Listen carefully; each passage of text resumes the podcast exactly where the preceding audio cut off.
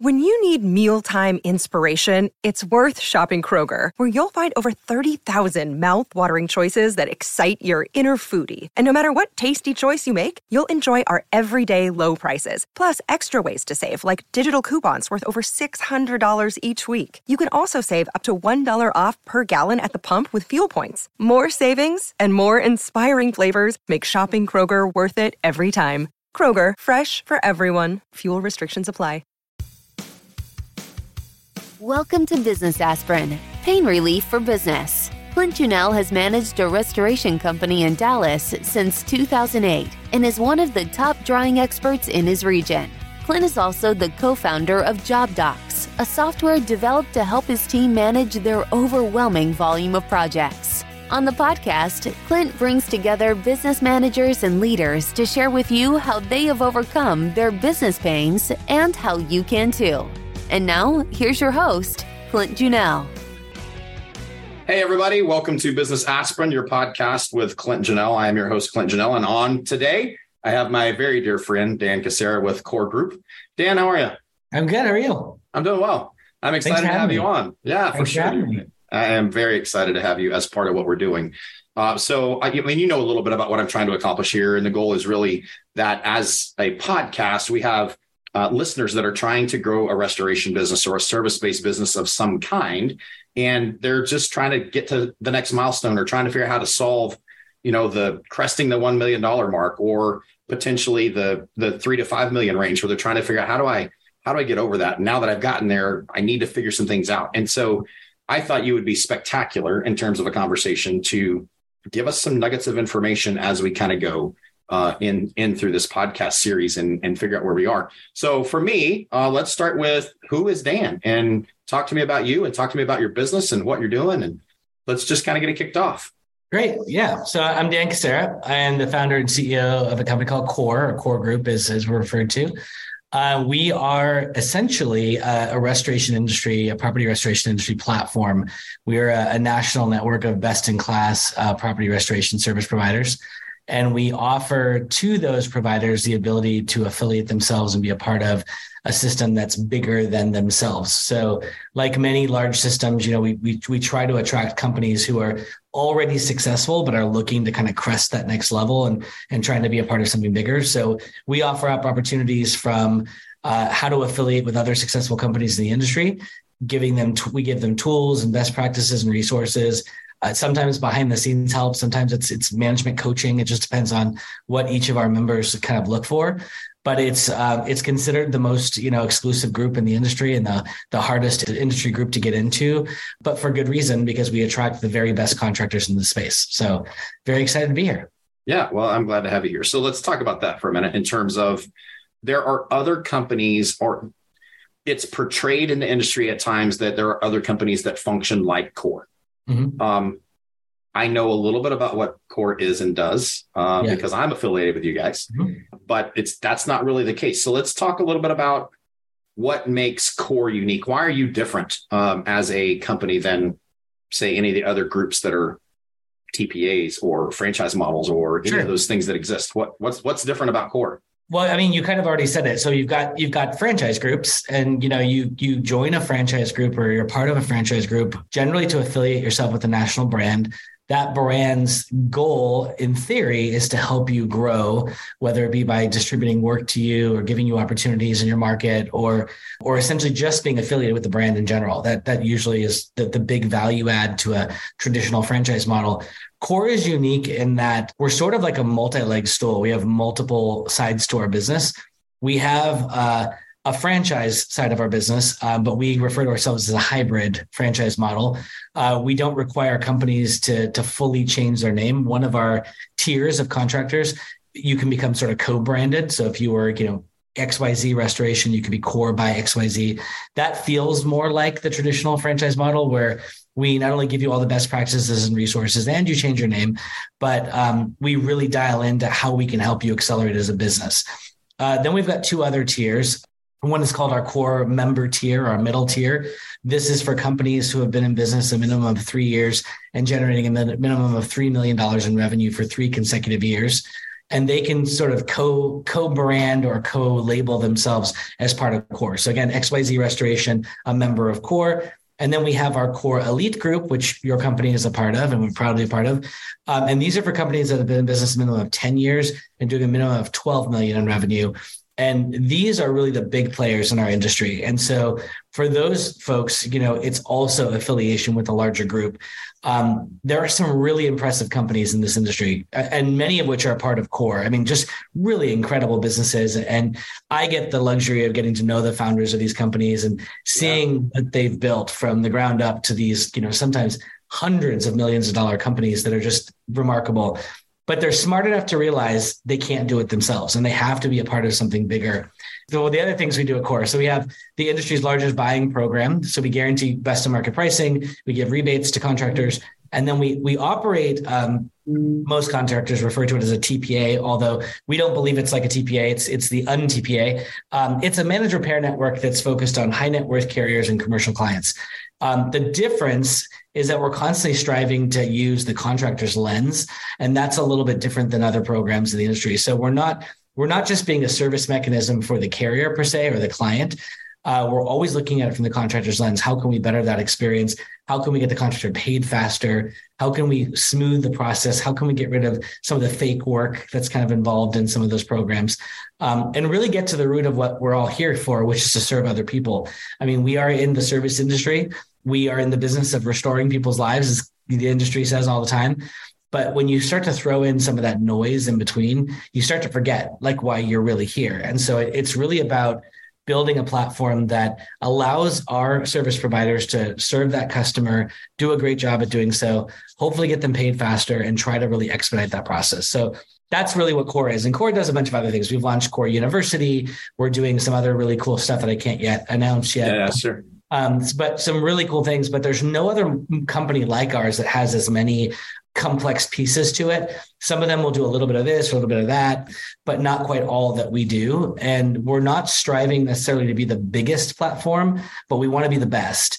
Uh, and in doing so, we're on track to being one of the biggest. But yeah, just you know, just how it how it works. But sure. um, but we really do care about the companies that we affiliate ourselves with. We're not afraid to you know fire customers, sometimes even insurance carriers, to say that you know just it's not a good fit for our contractors, and that's very different than some of the other programs on the market. Too. Very unusual. Yeah. Well, then, so what you're saying here, like, there's a ton of nuggets of information just in that uh, that we'll try to circle back to and see if I can remember all the things that you brought up. But that's one of the reasons I was willing to affiliate with you.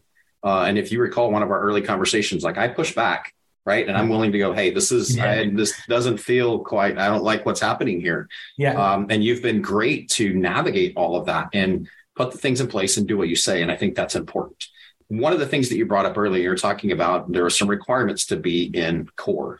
And mm-hmm. I think that's significant too, in terms of uh, what you're doing as a company and allowing members to play in the core pool. Mm-hmm. What does having these requirements do for a company? Say somebody's looking to grow a company.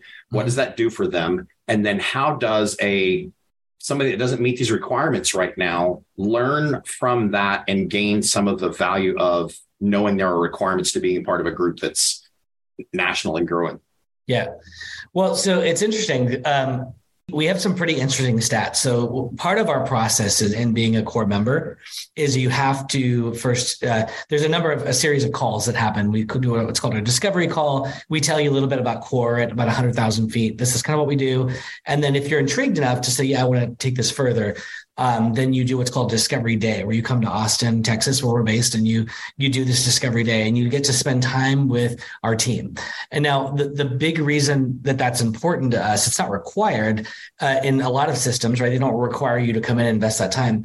But part of why we require that is that we find that there is one trait that's unique amongst core companies and if we don't see that trait or that trait doesn't come out during that engagement, whether with myself or my team, or let's say we complete the discovery day and we all go out for dinner and just spend some social time, it's really folks that are that support and foster collective growth. So if you're an entrepreneur and you're a business person, right? You get up every day and as you know, like any business person, you wake up every day unemployed. You're basically, you have to hustle, you have to build that business. And restorers know that more than anyone. There's no guarantee that you're going to get that work over and over and over again.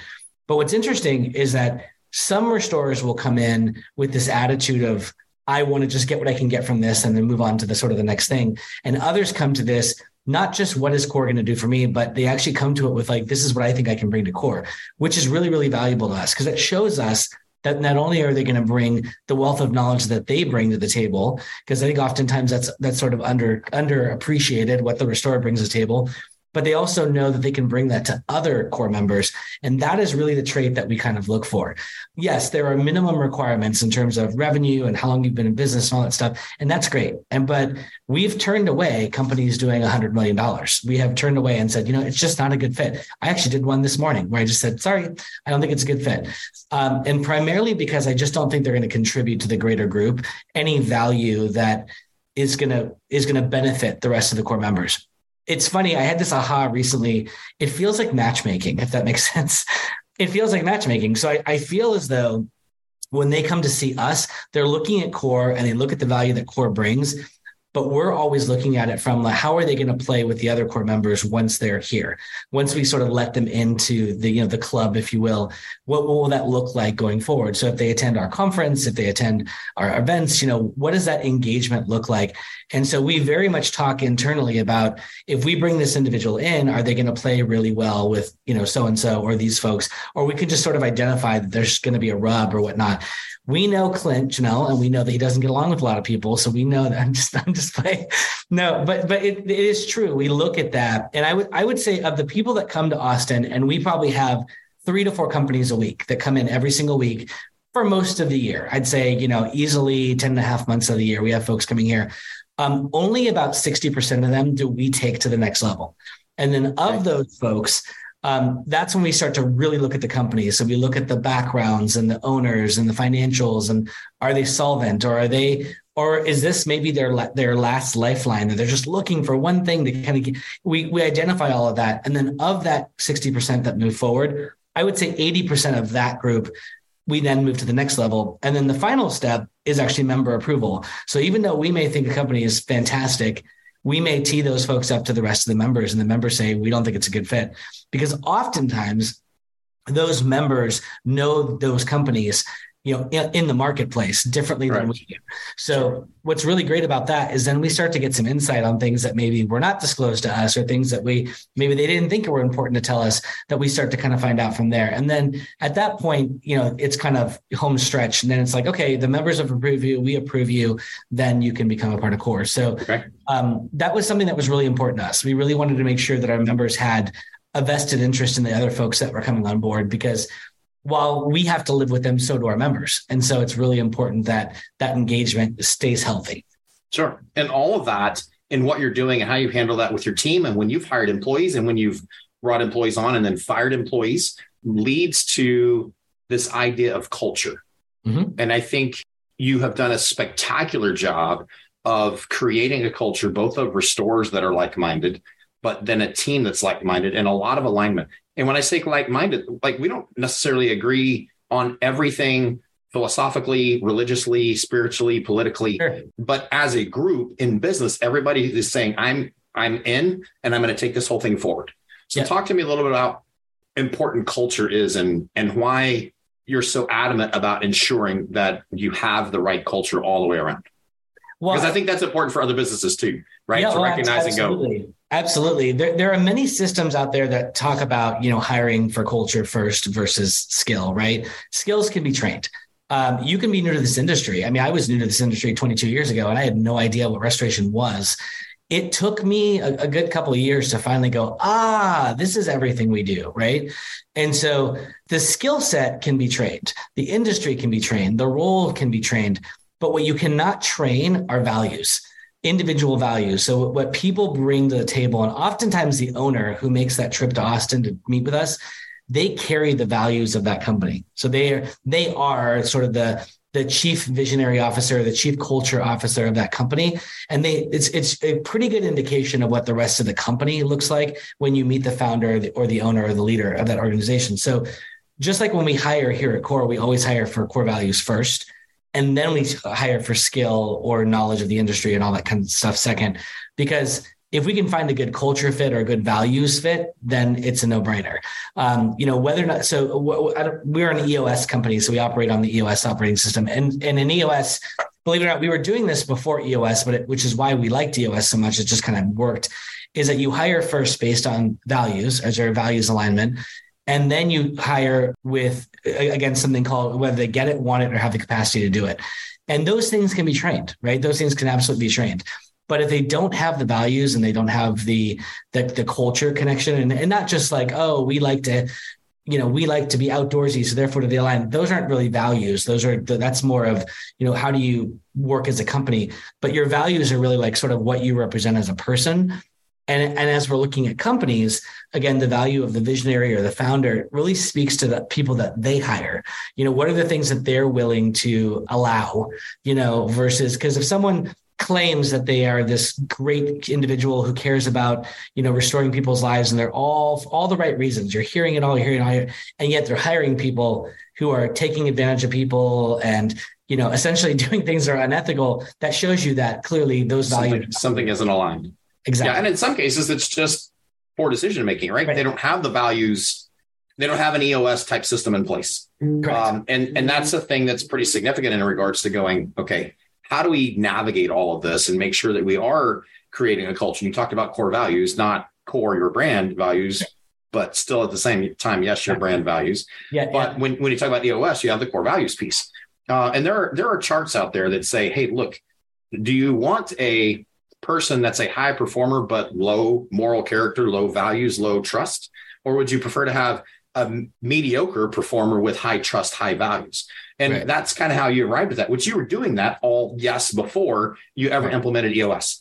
Uh, right. But let's talk about that. Let's talk about implementing EOS and like what was the pain that you were trying to solve when you looked to EOS? Why EOS? And what is your thought about all of that? I think what's kind of interesting is, you know, human beings in general, not just this industry, human beings in general operate in these sort of personas, right? Like I, we invite folks to come to Austin and part of that initial presentation on, on core is understanding our company history. A lot of that company history is my background. So, you know, I was the CEO of DKI. I was very, very, very short period. I was the CEO of Sedgwick Repair Solutions. I was CEO of Cunningham Lindsay's Oriel. And they see that and they assume, oh wow, you're you're quite accomplished. You must have all the answers, right? They assume you've got the tenure, therefore you must have all the answers. But I will tell you, um, I oftentimes reflect in my very first role as a CEO in this industry, uh, which was the CEO of DKI. I was I was 30, just turned 34 years old. I was very young, and I had taken this role, and you know, my ego told me this was the role that I was ready to step into. But quite frankly, I learned very quickly that I had no idea what I was doing. No idea. I made tons of mistakes. Mind you, I adapt very quickly. So I was right correcting those mistakes quickly, but I, I didn't have all the answers. And then when I launched Core, you know, I'm now several, you know, decade plus later, and I have a lot more knowledge on what it means to be in this role. I still realized I didn't have all the answers. And what I was doing is I was operating on sort of my own personal fuel of like what I wanted this vision to be. But I needed structure. So I felt like I had a really great engine, but we just, we had no uh, rudder. We just couldn't, we couldn't figure out what direction to go. And we just wanted to build everything. And what EOS did for us and believe it or not, I found EOS through some of our members that who I I was having conversations with these uber successful restoration providers who who were telling me, oh, you know, I hit this threshold, and then we adopted EOS, and my company took off and I had no idea what EOS was. You know, it's it's the entrepreneurial operating system based on a book called Traction and all that stuff. And um, it just sounded like a lot. And EOS for us was easy to implement. Our people got it pretty quickly. I got it very quickly. It allowed us to create a rhythm and a structure for what how we operated the business. Everything sure. from when our meetings were, how long our meetings were, reporting on what's important and not what's what's not important, all that stuff and that sense of clarity really allowed us to realize, okay, we are on the right track. Thankfully, we, it wasn't, we didn't adopt it because the company wasn't doing well. We adopted it because we just needed more structure. And it was, it's been remarkable for us. What's really cool, and I kind of love this, is that my sort of long-term vision would be amazing if like all of our core companies could be on the same sort of rhythm and operating system, which would be amazing. But what's even even cooler is when we have candidates come to Austin, I give him a copy of Traction. I give it to the owner and say, "Hey, okay. what, you do something with this or not? Take this." Because no one ever gave that to me. I, you know, until until I absolutely needed it. You may not realize you need this, but try this. Um, sometimes I go, "Oh yeah, we're already on this," or we're on something similar, which is great. It doesn't have to be EOS; it could be anything like it. But what's cool is they take that copy, and even if they don't join core, I always think to myself, wouldn't that be cool if they actually adopted that and those companies become better operators? Because at the end of the day, whether you join us or not, like I just want restorers to be successful. I don't really care whether they join us or not. I mean, it, it's great if they do, right? right? But at the end of the day, I just want better companies out there because there are everything. There's like 50,000 property restoration service providers in the United States. And it's like, there are so many that, you know, and there's so many different like kinds and quality. There's just so many different types of restorers that I think that we could have more great business people out there, the better this industry will be. And so, I think let me ask you this then. Would you recommend to everybody listening to this that they implement some kind of system? Yes. Oh, 100%. Would, would you recommend everyone they go to either Audible or Amazon and grab a book copy of Traction by Gino Wickman? Yeah, I mean, I think it's the easiest. Uh, yeah, I mean, yeah, yeah. I, am with you, right? Like, I, I like it. I know we have some friends that are using some other systems, and I think those yeah. systems are probably great too. But you'll find but, there's a lot of similarities, right? In those systems, or they're referring to almost the same, but in a slightly different way. You know, so yeah. And there's things like in on the EOS side of things where they refer to your quarterly rocks, and I'm like, I'd prefer a different name than rocks, yeah, personally. But okay, fine, right? Like I can live with that. And so I would say to solve a lot of pain points uh, in in and around culture and core values. Yeah, um, implementing something like like EOS based off the book Traction would be vital to help you have some a good foothold, a good base starting point for 100%. growth in your company. Um, so if you're out there listening to this podcast and you're hitting some kind of plateau or you're struggling with various different issues for whatever reason, like check this out and see if going through this process actually helps. And some of the process is in fact a little painful in and of itself. Mm-hmm. Agreed? Um, well, yeah, especially when it comes to people, because what this forces you to do, if you already have a team, whether it's a small team, I remember we implemented this with a team of folks where you had a founder and you had two of his children working for the company, and then a fourth person, small company. And it and and, and he was like, "Oh, we're, we're too small for EOS." I said, "No, you're not. You're not. You can you can lay the foundation for your growth." And he discovered very quickly that you know that he had the wrong people on the bus right and so what this does is it does force you to have to make some decisions and sometimes you're having to let go of a really loyal and valuable employee who you believe has been that you feel almost this sense of obligation to but you start to realize as as you grow that they're not coming with you. They're just not elevating with you. So many cliche you know statements out there about how yeah. people you surround yourself have to be elevating with you. Otherwise leave that you have to leave them behind unfortunately. So um, yeah i definitely recommend uh, implementing a system like this because um, it, it's pretty common, especially in the services industry, where you have a founder who is a really good technician who can't get that that person he or she can't get themselves to being a really good business person who can then hire other great technicians right? And i think that having this structure in place allows business owners to realize number one they can't do it all themselves right? They may think they're the visionary and the person leading the organization but really they're they're more operations and they need to hire a visionary um, which is actually a big aha wake up call for a lot of people but at the end of the day, you're still accomplishing the same thing, which is your business is more successful. You're making, taking all the right steps. And it may hurt your ego a little bit, but the reality is it's, it's helping you. So what, what difference does it make? Yeah, sure. So let me ask you this then. As you've implemented EOS, mm-hmm.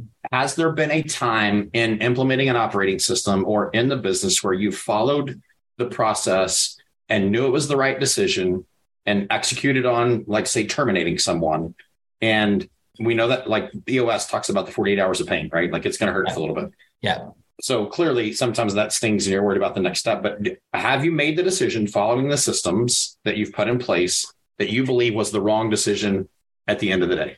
Or has it turned out to be the right decision every time? It's, it's turned out to be the right decision. Uh, yeah, it absolutely has. I, I don't know. I think that, you know, this whole you know hire slow fire fast that sounds good in principle but what it fails to acknowledge is there's people involved in that right? There are lives. And when you have someone who's maybe in the wrong role or the wrong seat and you know that they were recently married they just had a first child they're they maybe just bought a mortgage that they can just barely afford and and you know and you know that pain it's very difficult to then think about that person as like well i'm just going to let them go because they're in the you know it's not working or whatnot so I'm a strong believer of, you know, right person, right seat. Maybe they're in the wrong seat. And so it's a matter of like maybe it's a matter of shifting people to the right seat, which we have, and that has mm-hmm. been ultimately mm-hmm. very successful. But if it's the wrong person, I just I can't ignore that. And no, we've made decisions to to let people go uh, even before EOS just because it wasn't a fit, and it's been some of the best decisions we've ever made. Right. And so I would say, like I know that same kind of pain too, right? I, I look at it and I go, oh God, like what are we going to do if we get rid of this person?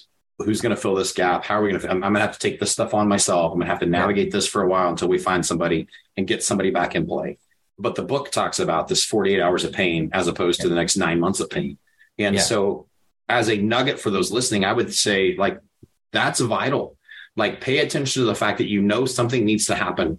And the pain that is resulting from having that person on your team right now is only going to continue. Now, in your case, in my case, both of us, we care, like, we care. We love hard, right? We love our teams. We care about our teams.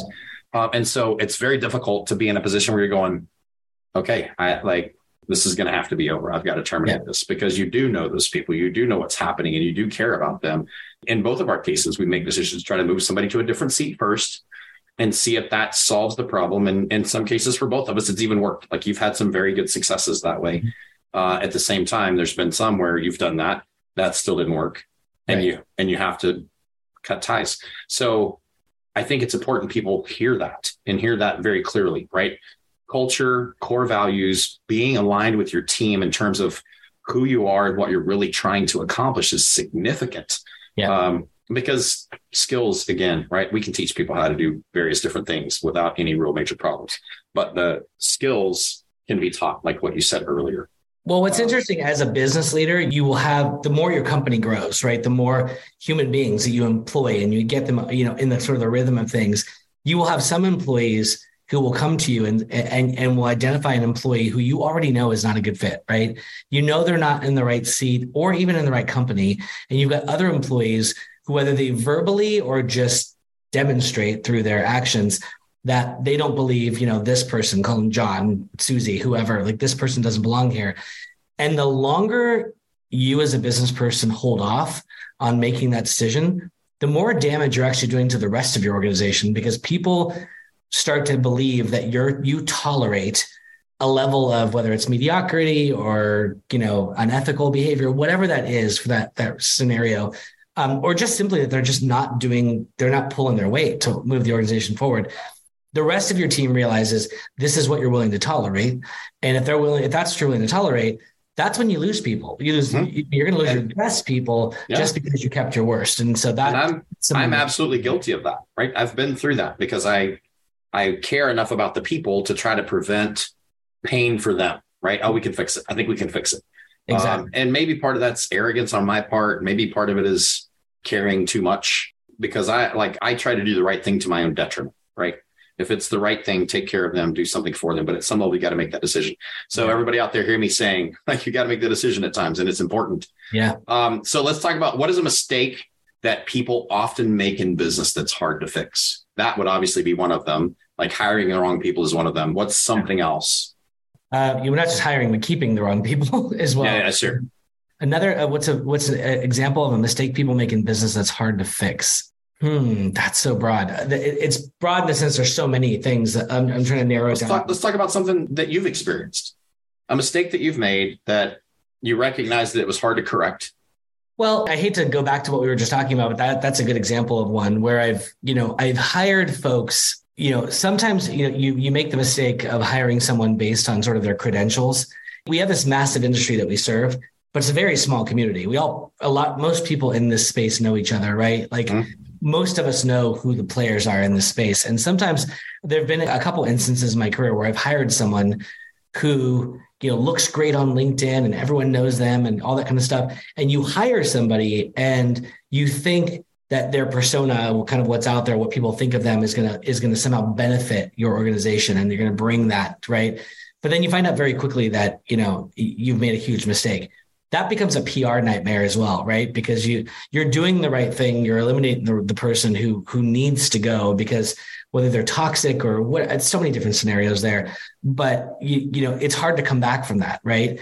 But I think that as long as you, what I have learned, as long as you stick to your guns, you stick to the truth, right? You don't you don't come up with when I say it's a PR nightmare. PR is also a, is you know spin tactics. How can I spin this to make myself look better? I think that if you're honest about it, and then when that does come up with people, you're honest about it. You just say, you know, it, it didn't work, or these are things I don't tolerate, you know, whatever, and you're honest about it, and you you own the fact that you made that mistake. I think you can recover from that. But I also think a lot of business leaders are not willing to admit when they make mistakes. I mean, oftentimes, oh, for sure they make massive mistakes and they just they pretend like we they, they pretend they don't do it. And and and that's something that i would say you can recoup from something like that as long as you're willing to own the fact that hey i made i made an honest mistake and it was just not just didn't work. So yeah. And i think that's vital right? But you're right. So many people are not willing to go hey man i messed up and own it. Yeah. But the reality is all of us do. Like we've yeah. screwed something up. We've made mistakes. And i would much rather as a person have you own what you messed up and be truthful with me. And I can respect that instead of being everybody else's fault and, oh, I didn't have anything to do with it. And, you know, yeah. it's not, you know, those kind of things drive me nuts in terms sure. of uh, personalities doing that sort of thing. Um, I think not to go get too philosophical, but something just came to me. I think that I think a big mistake that people make is not admitting what they don't know. I would say that's probably the biggest thing. People in general tend to posture, you know, they lead with their ego and I think that the faster you can admit that you don't have all the answers and that you don't know it, the faster you will surround yourself with the right people who have the right answers. And the whole, you know, cliche statement of surround yourself with people who are smarter than you, I get to do that every day. Like my employees are smarter than me, my members are smarter than me. Like I know that, right? And I harness that and know that, you know, these are this is this is the the community, the tribe that I, I keep because I don't have all the answers. Yeah, I think sure. when you when you start to like fall back on the I have all the answers or I know it all, you start to make really stupid mistakes because ones that you could have avoided if you just looked to that tribe and said, Hey, I don't know what to do with this. Right. And and so yeah, I would say that's another I agree. Right. And I look at that and I think about like just the group that I know relatively well, the core elite members. And I think yeah. about those guys, and I'm like, every one of these guys is smarter than me. Like they all know what they're doing. They all seem to be put together. They have things together. I'm content to tell all of them that, right? Like I don't look at me and go, man, I look at me, how cool yeah, I am, yeah. and all those kind of things, because I I, re- I recognize that there's so many people out there that have answers to questions, have been through something, experienced something. Um, you can't help your ignorance. If you're ignorant to something, you can't help that. Uh, right. Until you've had a chance to experience and somebody to teach you, you're not going to know the answers to the questions. Yeah. So stop thinking that you're going to look stupid to somebody that you don't really care about anyway because you don't really answer the question. Get the answer to the question, make your company better, grow your company, make it solid, right? Um, and I think that's vitally important to recognize that. I tell people all the time when we have conversations about Job-Dox and they ask, like, you know, so t- tell me a story about Job-Dox. I'm like, well, I was running a restoration company. We were doing three or 400 jobs a year, and I'm not smart enough to run a restoration company. I need something to help me do that yeah, because yeah. I, I just don't. And even you and I have bounced back this statement regularly of building the airplane in the air. Yeah. Like I've got some skill to make some things happen, but I don't know what I'm doing. And part of this, and I, the company's off and taking off and flying, but I can't control it, you know? And so I think that's important to recognize. And especially in the restoration space, there's a lot of, you know, puffed up chests, uh, really a lot of service industry. Yeah. And some of them are not necessarily being asses about it. It's just they don't want to be seen as inferior to anyone else. And right uh, they let that take control instead of being honest. So I think that's a huge nugget too, right? Just yeah. be you. Don't like don't drive your company into the ground or into a problem because you're unwilling to ask for an answer to a question because you believe you're supposed to already have known it and people will perceive you as being stupid. Don't. Yeah. Yeah. Right? What is stupid is to drive your company in the ground because you're not willing to ask a question and try to get help. Or, or show the world, show the world what your spouse sees he or she mm. knows you're not the smartest person. yeah, yeah, right? absolutely. Yeah, yeah, but yeah, yeah or or go 15, to an industry conference, or your 15 year old, right? Or you could throw right, your 15 year old. Say, or yeah, yeah, yeah. go to, if you go to an industry conference, that's always the most comical for me because I see just people that are just like, you know, and they there's just so much posturing and it's exhausting. It really is. It's exhausting because I imagine for those people, it's exhausting to maintain, you know, that I'm I'm bigger and better and better than everyone else, right?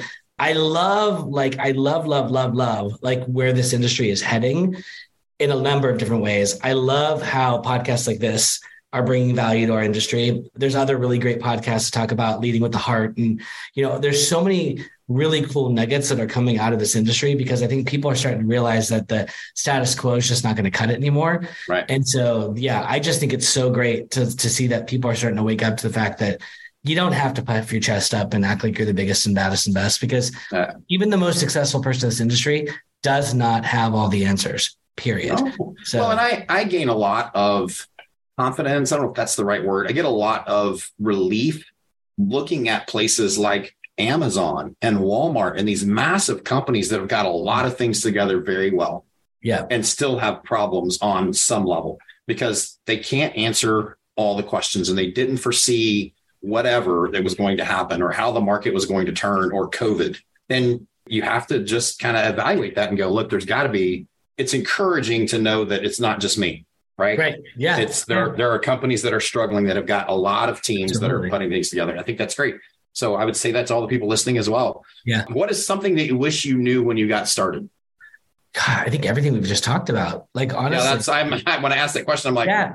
There's yeah, so many I, things. There's so that. many things. Yeah, there's so many things that I, I, I that would have gotten me you know, here faster, whatever. Uh, there's so many things, but you know, I think you have to be constantly learning. I think that, you know, you just have to constantly be a sponge. You have to constantly be learning. And I think that you have to learn to be vulnerable with people and you have to be you have to learn to tell people what you don't realize and know because there's so there's so many brilliant people in our space that I just think that that you could learn from that if you would just stop and listen and pay attention and you know so I would say that's probably the biggest thing is just constantly be learning you know? Um, one of my detriments of starting as young as I did was that I I was young. So you know young comes with ego and like pretending, you know, fake it till you make it, all that, all, all that kind of stuff. And so, but yeah, it, it's very humbling when you go home and you deal with your 12 year old daughter and your wife who, who go, yeah, you don't really know anything. Yes. So, you're an idiot. Yeah, Thank exactly. you. Thank you for pointing out what I already knew. So yeah. I, I like that you said that though, too. So part of our core values, one of our core values is cares because we actually care about people, about our team, about the business, about the industry. But it yeah. is it is compassionate, adaptable, reliable, exceptional, and seeks improvement. That you just said, like constantly trying to seek improvement yeah. because we all know technology changes, life changes, mm-hmm. equipment changes, everything allows us to be better. At, I mean, we definitely dry structures differently today than we did 25 years ago. Sure. And I think that's important. And so that being said, too, like the way my dad is wired, my dad really feels like he has to touch all of the projects that he has and he's on in his business. And as a result, he's kind of limited his ability to have growth and have success because he is stuck in this is the way things happen and doesn't adapt to that. He doesn't seek improvement on a, I mean, he's not trying to suck at his job, but he's not looking at the things happening around him. That, I mean, he's old, right? Like he's, you know, 73 years old at this point, but it's one of those things. I can't wait till he watches this. yeah, he's not even going to know about. Here's his son. Right? Like, he's old. Maybe, maybe he won't even. Maybe he won't even be able to find the podcast. Who knows? I still love him, right? But yeah. it's one of those things where it's like there's. I've learned a lot from that. I mean, honestly, yeah. some of the things that I do, the fact that some of my restoration projects I never even touch or talk about or even know about, is yeah. because which you can't either. You don't know everything that's going on because if you do that, we can't have what's happening. And right. so I learned that from watching him like that's something he taught me without knowing he was teaching me that I can't touch everything. And so I think that's great. So let's talk about as business aspirin. What is a pain you've experienced recently or currently are experiencing besides, you know, making staffing changes and some of that, um, or EOS that that you've experienced, and what have you done to alleviate that pain? I would say recently, I can only, I'm speaking to us as sort of a company. You know, one of the questions you asked early on was what made us different. I think there's a lot of, there's in this industry, I've noticed every year there's like a whole new wave of things coming in, whether it's technology, other organizations, and there's a lot of noise. And I think that the, we have we have the squirrel, you know, issue in sure. this industry where there's some really great things happening in this industry, but the next new thing that comes out you know our, our customer base which is you right the restorer you know, we'll go, oh, this is the next new thing, and they'll jump very quickly. That and so I think the biggest pain that we've uh, noticed as an industry, as a company, is that there's a lot of noise, and there's a lot of companies that are trying to solve the, a piece of a problem and all this stuff, and it creates noise, right? So I, I'd say the biggest thing is cutting through that noise and how how can we as a company differentiate ourselves so that our customer base can still find us and know that we're here and know that we're not going anywhere and that we and, and I would say that's sort of the same thing for a restorer, right? There's a lot yeah. of competition. Every one of you has competition good, in your market. stuff. And so while you've got all these new infiltr- you know infiltrating companies that are starting and and there's a lot of consolidation obviously happening in our industry. And so I think that companies need to ask themselves, how am I going to differentiate myself sort of year over year? and and show the market you know what makes me different because after a while, both end user customers, carriers, agents, brokers, doesn't matter, really matter. After a while, you just start to sound like every other company, right? They're all right. Kind of right.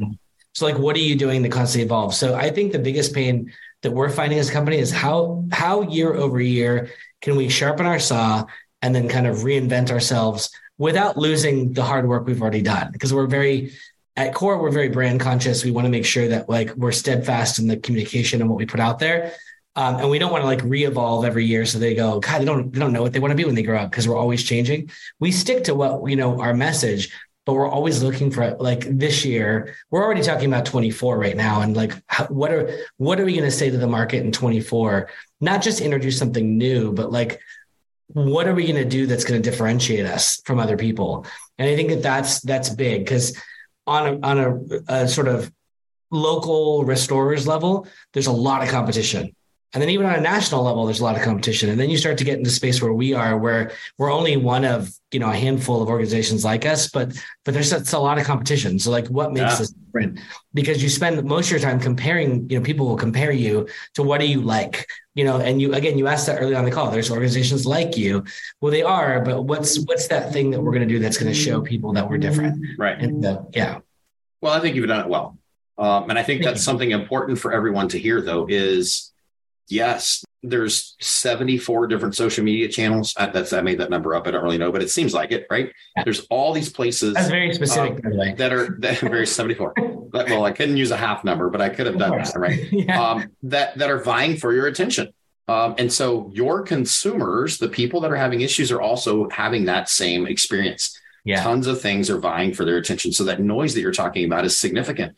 And not everything is the right solution. Um, mm-hmm. So how do you how do you present yourself as the right solution for the right customer? And yeah. even to that aspect, which you talked about earlier, not every customer is the right customer for you either. And right. so obviously, as as a restoration company, when we started, every job was a job we wanted. But they sometimes they burn you. Sometimes they're not good for you. And right. so you got to pay attention to that too. Like pay attention to the noise, find out what's going on, find your wheelhouse, get in your wheelhouse and stay there, right? And do your job and do it exceptionally. Yeah. Um, you can't be everything to everyone. That's for sure.